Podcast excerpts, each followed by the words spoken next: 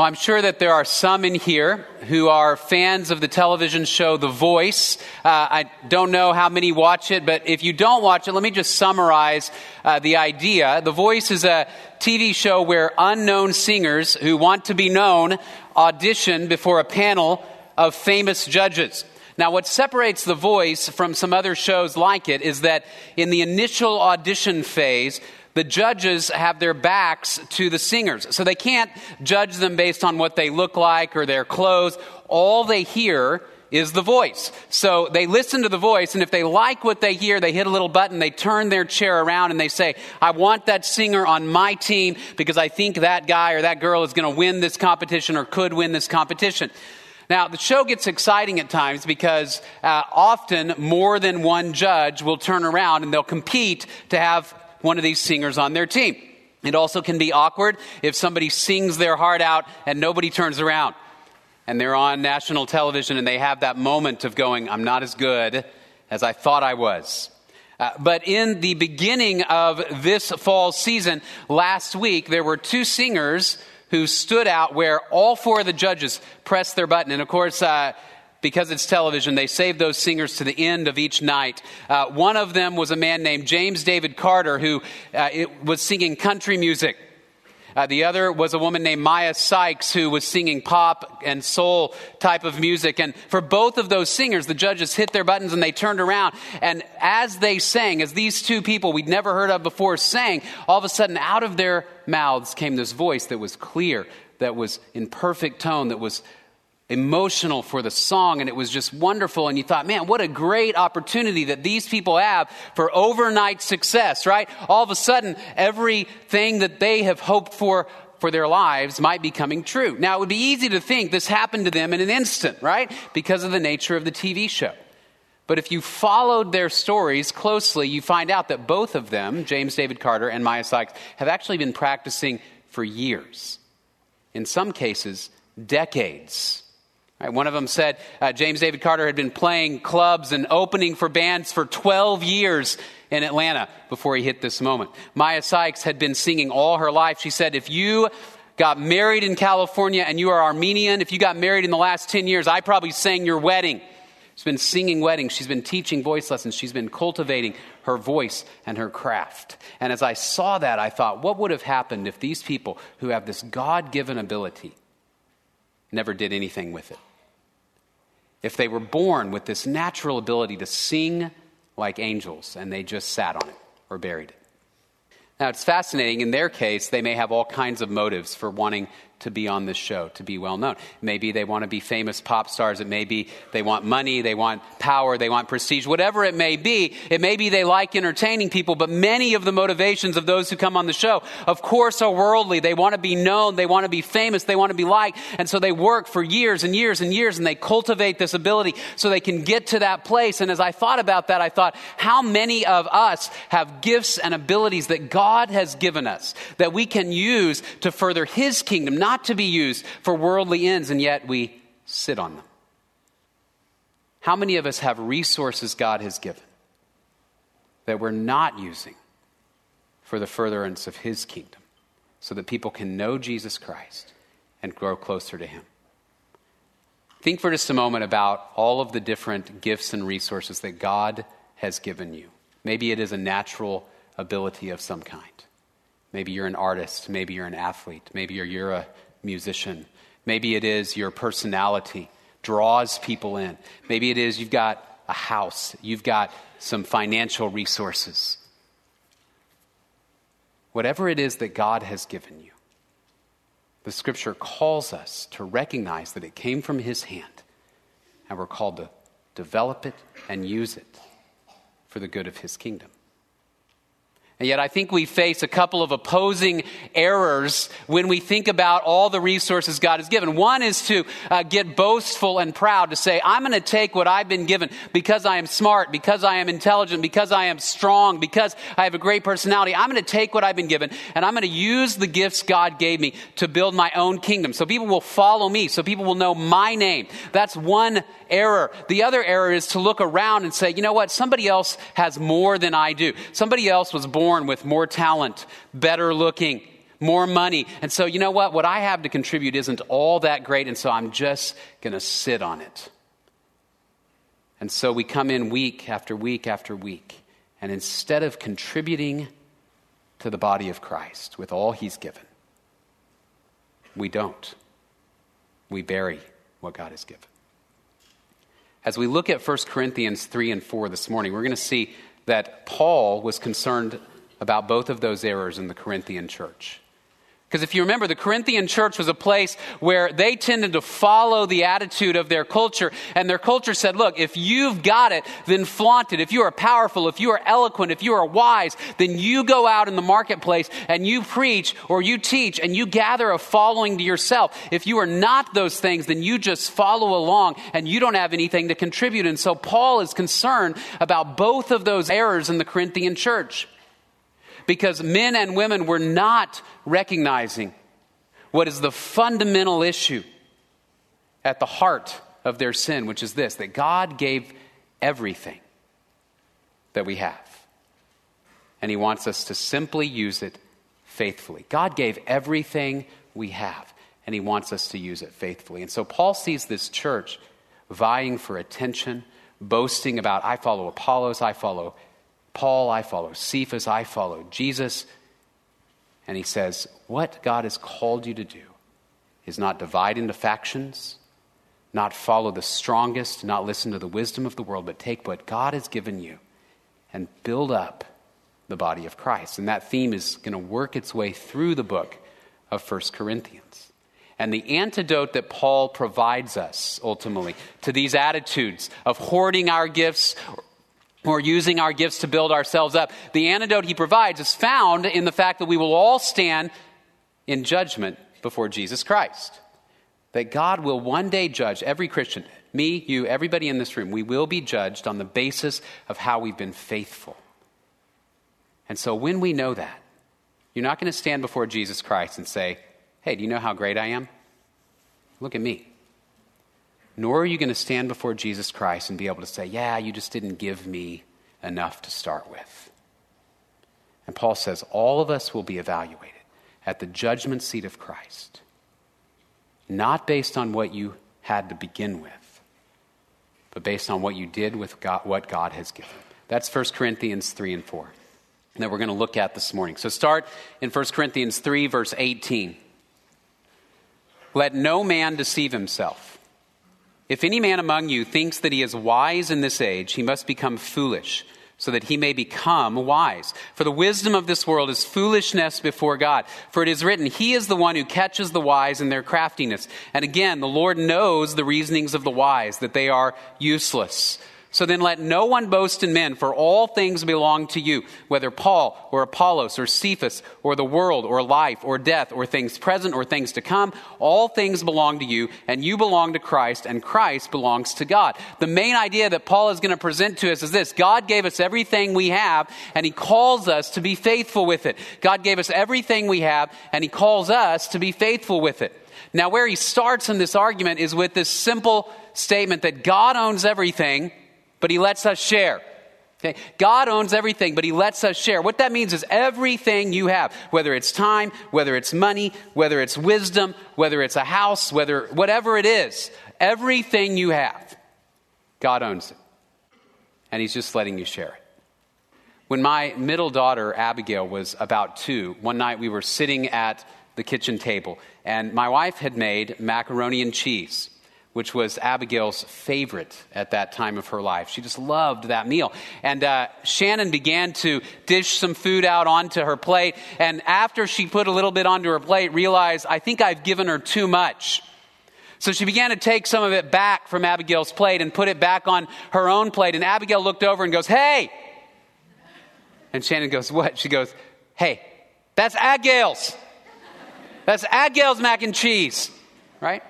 And at that moment, she felt a deep sense of ownership over what was not hers. Okay? And here's what I mean. What's the appropriate response in that sort of moment? You say, no, no, no, no. It's not actually Abigail's macaroni and cheese. Let me explain why. Uh, we bought it. We fixed it. Look around you, child. Where you are sitting is part of the domain of mommy and daddy. This is our kingdom and we allow you to live here, to eat our food, to use the resources that we have provided. It's not Abigail's, it's ours, and we're sharing. Right? I wonder how often we take the same attitude toward God with the things He has given us my house, my job, my position of leadership, my ability to speak, to sing, to talk, my personality that I grace you with. And God says, Nope. Look around you. This whole world is mine. You're mine. Your money is mine.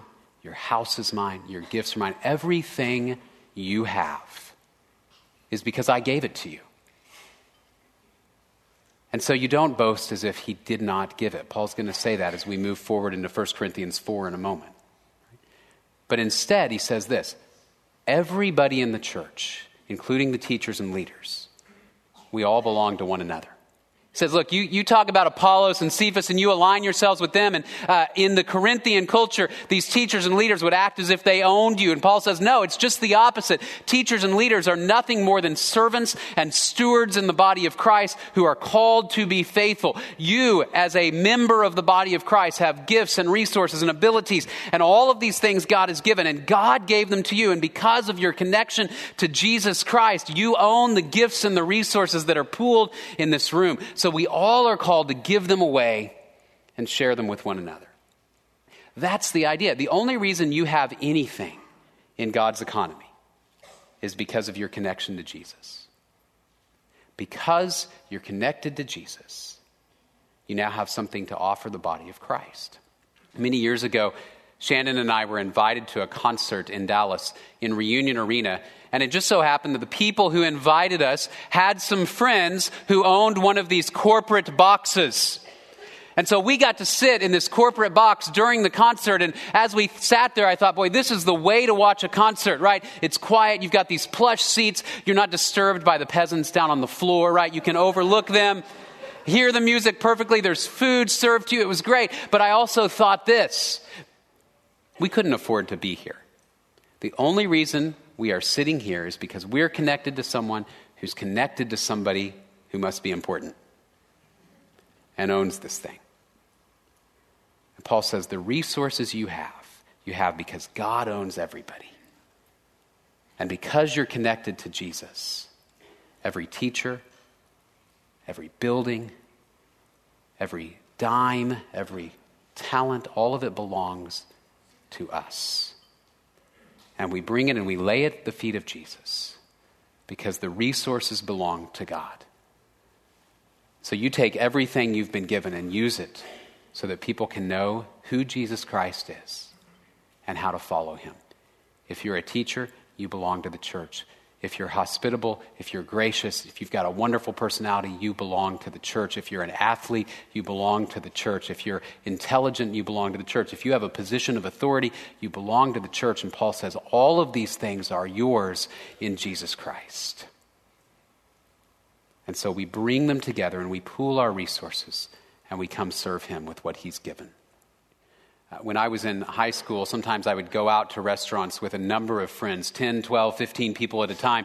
And this was back before many restaurants accepted debit or credit cards, and also before many restaurants would let you divide the check. So it was cash only, and you had to pay all together. Now, with high school students, often what would happen is we would get together, we would eat, and then after we ate, there would always be a few people who would toss in less than they owed and then leave. So the rest of the group was left to kind of sort this out, and we had to act as a team, an angry team, right, because of the people who left. But we would pull out our money and we had to participate as if we were all one person. And the goal was get out of here without having to wash dishes, right? We'd put all our money in the center and see if it would make up enough. Paul says, similarly, in the body of Christ, you have resources. I don't have, I have resources you don't have, and we all bring them together to serve Jesus. Now, some of you may be thinking that sounds like communism, right? It is not communism, and here's why. Because in communism, theoretically, nobody owns anything, right? Everything is part of the collective. The difference here is that actually in the body of Christ, somebody does own it all, but there's one owner, and he's let us use it all. And so we give it back to Him. God owns everything, and He lets us share. Everything you have came from His hand. And Paul goes on then to say this not only does He let us share, but He will judge us based on our faithfulness rather than our ability. He will judge us based on our faithfulness rather than our ability. Look at chapter 4, verses 1 through 7. Let a man regard us in this manner as servants of Christ and stewards of the mysteries of God. In this case, moreover, it is required of stewards that one be found trustworthy or faithful. But to me, it is a very small thing that I may be examined by you or by any human court. In fact, I do not even examine myself, for I am conscious of nothing against myself. Yet I am not by this acquitted, but the one who examines me is the Lord. Therefore, do not go on passing judgment before the time, but wait until the Lord comes, who will both bring to light the things hidden in the darkness and disclose the motives of men's hearts. And then each man's praise will come to him from God. Now, these things, brethren, I have figuratively applied to myself and Apollos for your sakes, so that in us you may learn not to exceed what is written, so that no one of you will become arrogant in behalf of one against the other. For who regards you as superior? What do you have that you did not receive? And if you did receive it, why do you boast as if you had not received it? All right, so what's going on is these men and women in Corinth are judging according to the standards of the world. And Paul is not talking about uh, lacking discernment. He's not saying don't ever try to discern what's true and what's false. Instead, here's what he's saying is you are judging by the standards of the world. There was this huge cult of personality going on in Corinth. Sounds familiar, doesn't it? It happens in our cultural context too. The guys who could speak the best, who were the most eloquent, who were the wisest, they would flock to and they would say, those people must be approved of by God. God. And those who seem weak or quieter or have less to come to the table must not be. And Paul says, Stop it. Because the basis on which you are judged is are you faithful with what God has given? Are you faithful with what God has given? I have a confession to make. It is this uh, I was never good at basketball. Right? I know that might shock some of you in here, but uh, I never was. You may look at me and think, man, he was. I know he was, but I was not. Uh, in fact, I was not great uh, either at football or most things involving a ball, right? I played some sports when I was young, but I found out very quickly that there was a certain level of natural ability that one had to have to really advance through the ranks in the sports world, right? Now, if you had that natural ability, you could work, you could cultivate it, you could try hard, and you could advance. But if you didn't have this natural ability, you were going to be separated out at some point.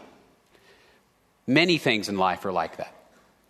If you want to be a pilot, you've got to have at least a certain degree of good eyesight. At least I hope. If you want to be a neurosurgeon, you got to have a certain base level of intelligence, right? If you want to be a professional singer, you have to be able to hear to a certain extent, and you have to have a degree of natural ability. Many things in life are like that, and they should be. But what Paul says is this that God gave all of these gifts, all of these resources to us, and He doesn't judge actually based on what you start with. But instead, He judges based on how faithful are you with what you have. So the way that God judges is not necessarily the way that the world works. And again, I think we face these two errors. One is to say, I look over here and I see somebody else who started with more than me. And so I don't have anything to contribute. Or we look and we say, wow, I've got a lot more than everybody else, and I'm going to boast. Not all of us in here started at the same place. That may not feel fair, but it is reality. Not everybody has the same gifts or resources. Not everybody is a genius. Not all of us in this room are very good looking. I'm so sorry to say that to you. I know you didn't come in to be insulted, but the reality is not everybody in this room is athletic. Not everybody in this room has money. Not everybody in this room has a whole lot of extra time at this stage in their life. And so it's easy to look and compare and say, what I bring is not as important. So I will simply attach myself to those who have more and just follow them quietly. Or on the other hand, to say, I've got a lot, so I am going to take over this place. And Paul says, neither error is going to work in the kingdom of God. You will stand before Jesus one day and be evaluated based on your faithfulness, not where you began, but how you ran the race. Keep your finger in 1 Corinthians and flip over to Luke chapter 19 for a moment. Luke chapter 19. I'm going to start in verse 12. This is a famous parable from Jesus. Luke 19, verse 12. So Jesus said, A nobleman went to a distant country to receive a kingdom for himself and then return. And he called ten of his slaves and gave them ten minas and said to them, Do business with this until I come back. But his citizens hated him and sent a delegation after him, saying, We do not want this man to reign over us. When he returned after receiving the kingdom, he ordered that these slaves to whom he had given the money be called to him so that he might know what business they had done. The first appeared, saying, Master, your mina has made ten minas more. And he said to him, Well done, good slave, because you have been faithful in a very little thing. You are to be an authority over ten cities. The second came, saying, Your mina master has made five minas. And he said to him, And you are to be over five cities. And another came, saying, Master, here is your mina which I kept away in a handkerchief, for I was afraid of you, because you are an exacting man. You take up what you did not lay down and reap what you did not sow. He said to him, By your own words I will judge you, you worthless slave. Did you know that I am an exacting man, taking up what I did not lay down and reaping what I did not sow? Then why did you not put my money in the bank, and having come, I would have collected it with interest? Then he said to the bystanders, Take the mina away from him and give it to the one who has the ten minas. And they said to him, Master, he has ten minas already. I tell you that to everyone who has, more shall be given, but from the one who does not have, even what he does have shall be taken away. But these enemies of mine, who did not want me to reign over them, bring them here and slay them in my presence. In the parable, each guy is judged. But notice, he's not judged on the basis of what he started with. In fact, in Luke, all of them start with the same amount, one mina.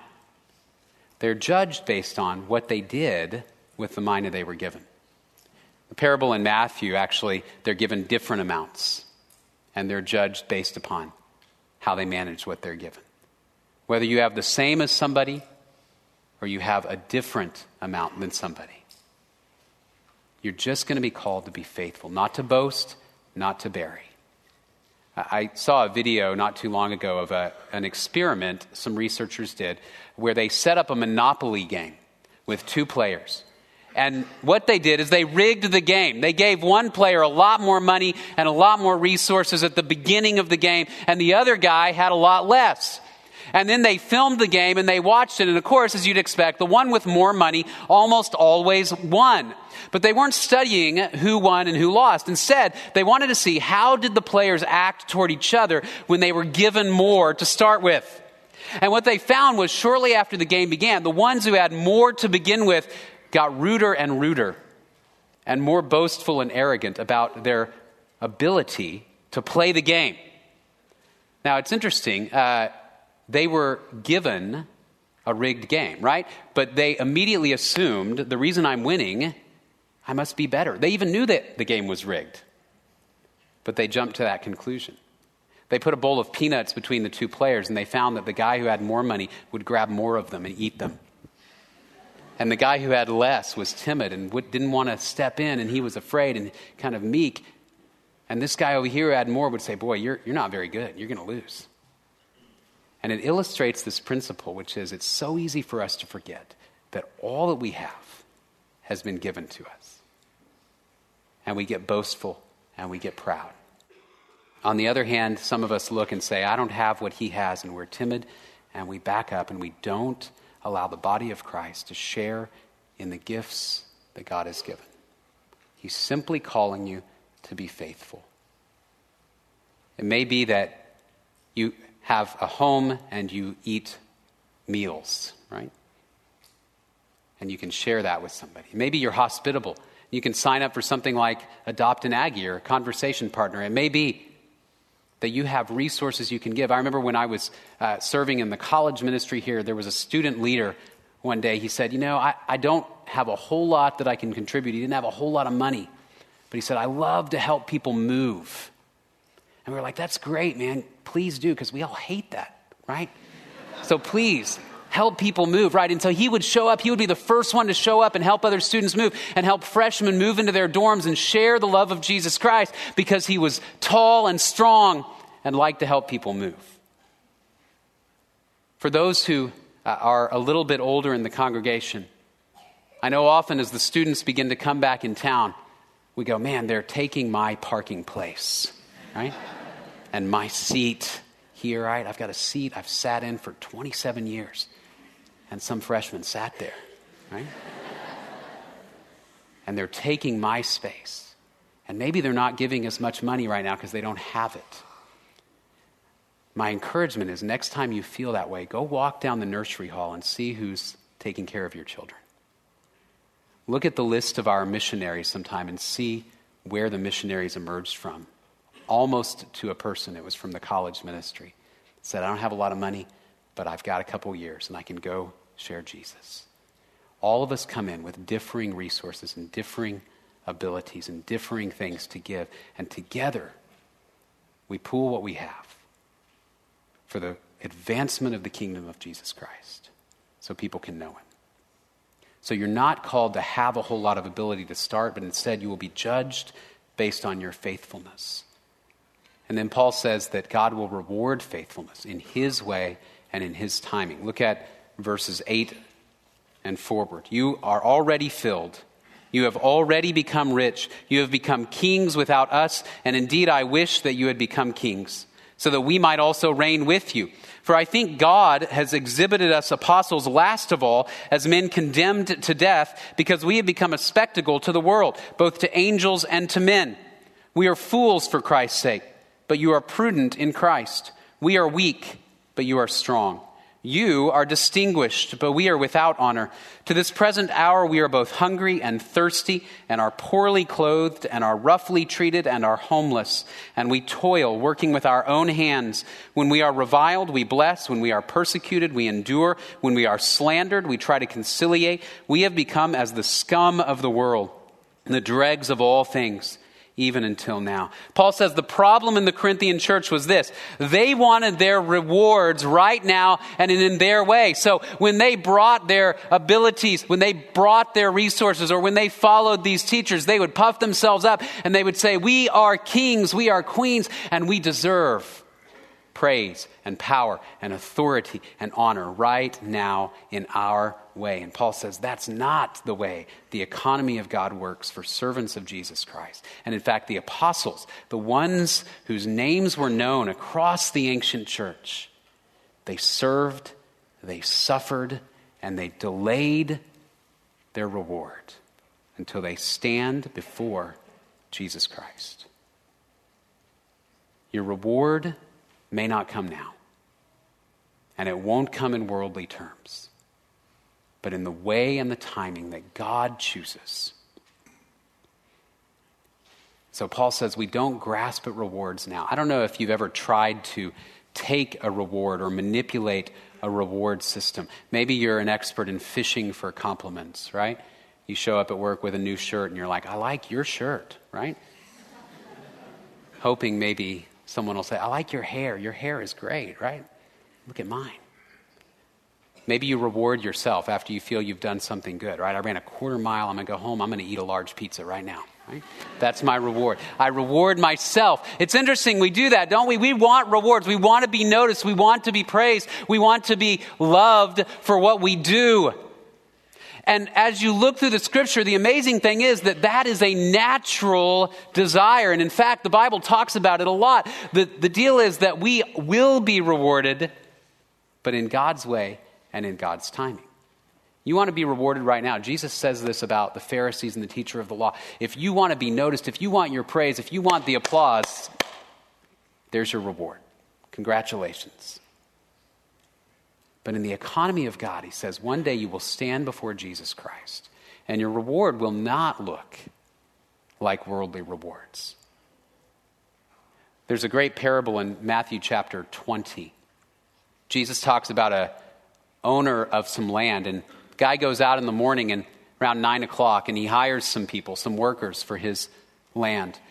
And he contracts with them, Will you work for the day and I'll pay you a denarius? That is a day's wage. They go, Sure. They sign on, they go to work.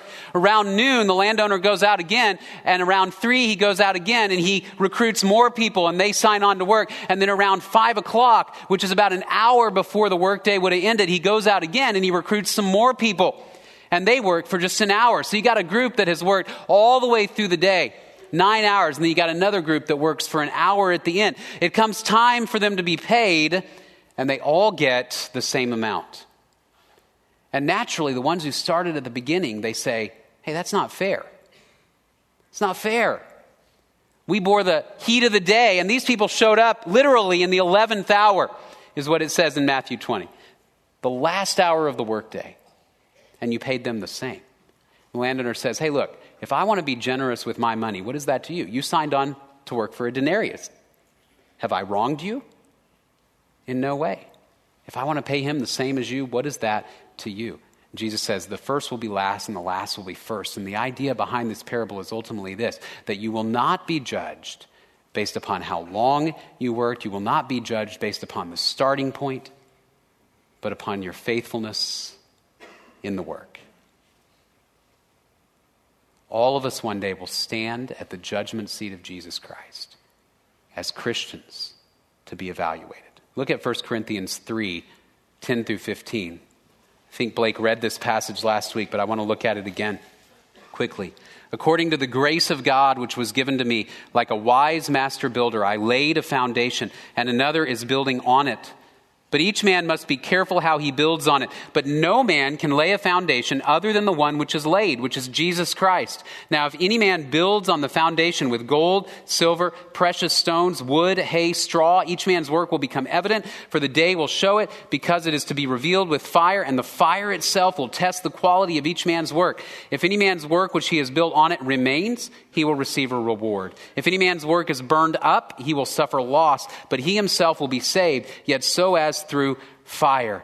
Paul says all of us, in 2 Corinthians 5.10, he's going to say all of us will stand before the judgment seat of Christ. Now I want to be clear, this is not a judgment to determine whether you go to heaven or to hell. If you're in here this morning and you don't know Jesus, you need to know there's no way you can have eternal life apart from simply trusting in what He has given, and that is that Jesus died to pay the penalty of your sin and your rebellion against God, and He rose again. He defeated sin and death, and all who believe in Him, eternal life is a free gift.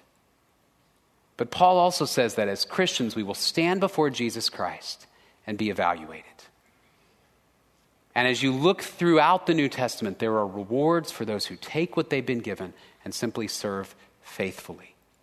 In Luke 19, as we looked at it, one of the rewards is the opportunity to be delegated some authority in the kingdom of God, to reign alongside Jesus. Paul talks about crowns that we throw at the feet of Jesus, that we will be able to praise him fully. I think one of the greatest that the scripture mentions is praise from the lips of Jesus that will stand before him and hear him say, Well done, good and faithful servant. That may not sound like a lot because you can't hold it in your hands, but I guarantee you at that moment, as you stand before Jesus, nothing else will matter. Because the words of God are eternal and they last forever. And to hear his praise ring in your ears for eternity is a reward that cannot be replaced by anything on the earth. And so God says, all you're called to do is take what I've given and develop it, cultivate it, utilize it for the kingdom of God. Simply to be faithful. Simply to be faithful. We don't steal or claim rewards before the time, but we wait for the mercy and the grace of God at His coming. I want us to think for just a couple of minutes as we close. And here's what I want us to ponder What are the resources, abilities, gifts that God has given you. As you sit here this morning, what are those things that God has given you? Some talent, some physical provision,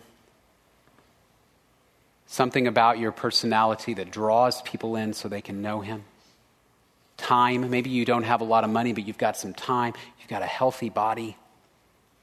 Maybe you've got a healthy marriage and you can help other marriages that are struggling. What is it that God has given you as you sit here? I would even challenge you as you go throughout this week, sometime this week, just sit down and make a list of those things God has provided. You'll find yourself praising Him for His kindness and thanking Him for His gifts, but you also might find yourself convicted that everything you have is to be used so people can know Him so people can grow deeper in their walk with Jesus so people will worship him. Everything we have, God gave. And he calls us to be faithful. Are you being faithful then to cultivate and use wisely those things God has given? As you hear the various opportunities, in fact, that are presented here to serve the body of Christ, something like conversation partners, where we have a line of students waiting simply to meet an American and get to know him. A line of people who are waiting to hear about what your life is like, who you are. It's a great opportunity to share Jesus. Right? There are opportunities to serve in the nursery, there are opportunities to serve in virtually every capacity. If you have a resource, I guarantee you it can be used for the kingdom of God. And if we don't have a built in opportunity right here, some program or something, come talk to one of the pastors and let us help you. Brainstorm ways to utilize that for the kingdom of God. What is it that God has given you, and are you being faithful to cultivate it and use it wisely for His purposes? Because we will stand at the judgment seat of Christ and face an evaluation. And our prayer is that every one of us in this room will hear, Well done, good and faithful servant. You took what you had, small or large and you multiplied it by the grace of God through the power of His Spirit so that His name could be known. I'm going to pray, and then Chris McGuffey's going to come up and provide us some more ways that we can participate and use our resources and gifts for the body of Christ. Would you pray with me? Father, we thank you so much for your word. We thank you for uh, what it has to say to us, that we are convicted as well as encouraged, that um, we're encouraged that even though we may not have as much seemingly to offer, you still want what we have. We're also convicted that if we do have a lot, we don't want to boast. We don't want to bury our gifts, but we want to use them for your kingdom, for your glory. Lord, you are so good, and we thank you for this time. And we pray this in Jesus' name. Amen. We want to thank you guys for coming to worship with us this morning. And I'm so excited about the message this morning because Matt helped us to understand a great and proper motivation for reaching out to the community in terms of having a good stewardship with what the Lord has given us. And I want to point out a couple opportunities this morning on how we might be able to connect with those. So, first off, if you look up on the uh, screen, we have Adopt an Aggie. Every year for I don't know how many years, We've been adopting these guys and girls that come as freshmen to A&M, and we still have about 25 students that would love to connect with a family from our church and are just waiting. They're just waiting for your call. It's just low hanging fruit out there waiting. And so it's pretty exciting. If you guys have uh, an interest in that, go online and there's a, a little form to fill out, and you can uh, get paired up with somebody and begin a relationship with somebody that is kind of separated from their home or away from uh, their family while they're here at school, and they can have a great place to connect. Similarly, if you guys remember from the uh, International Student Furniture Giveaway, we had about 300 students that came through that opportunity, and a bunch of them indicated that one of the things that they would love to do is to have an opportunity to connect with an American family, to have a meal in an American home. As you guys have heard me say before, over 90% of international students that come to America never make it into the home of an American. And I think that that's pretty sad. So, one of the things we're going to do just out in the foyer today, there are some opportunities for you to sign up. It's a one off deal. You can uh, be matched up with an international student and do a meal, or you can have an ongoing relationship with a, uh, one or two international students throughout the next uh, few weeks uh, as they're here studying in graduate school. It's a great opportunity, as we talked about before, to make a first impression for students that have come here to study. Okay? Have some opportunities to share about your spiritual life with them. If more uh, of your bag is to uh, do uh, kind of conversation, help people to learn how to speak, better English. I know, you know, for some of us as Texans, we're a little fearful. Is that right? You know, are they going back overseas and talking like we are now? it's kind of rough. But hey, we're, we're going to help out the best that we can. Uh, you can go to friendsinamerica.com or you can uh, check out some of our opportunities to be involved uh, with the conversation partners. One other opportunity that we have over by the doorway as you guys leave, uh, or college work projects. Now, we've already had a bunch of college students sign up, and they're got, they have their gloves on, they're holding their shovels. They are waiting for families to show up and say, I need the weeds out of my flower bed, okay? Or I need four pallets of grass laid in my backyard, or whatever it is at your house that you need done. What we do is we arrange that. You can see the dates that are up there October 4th and November the 8th.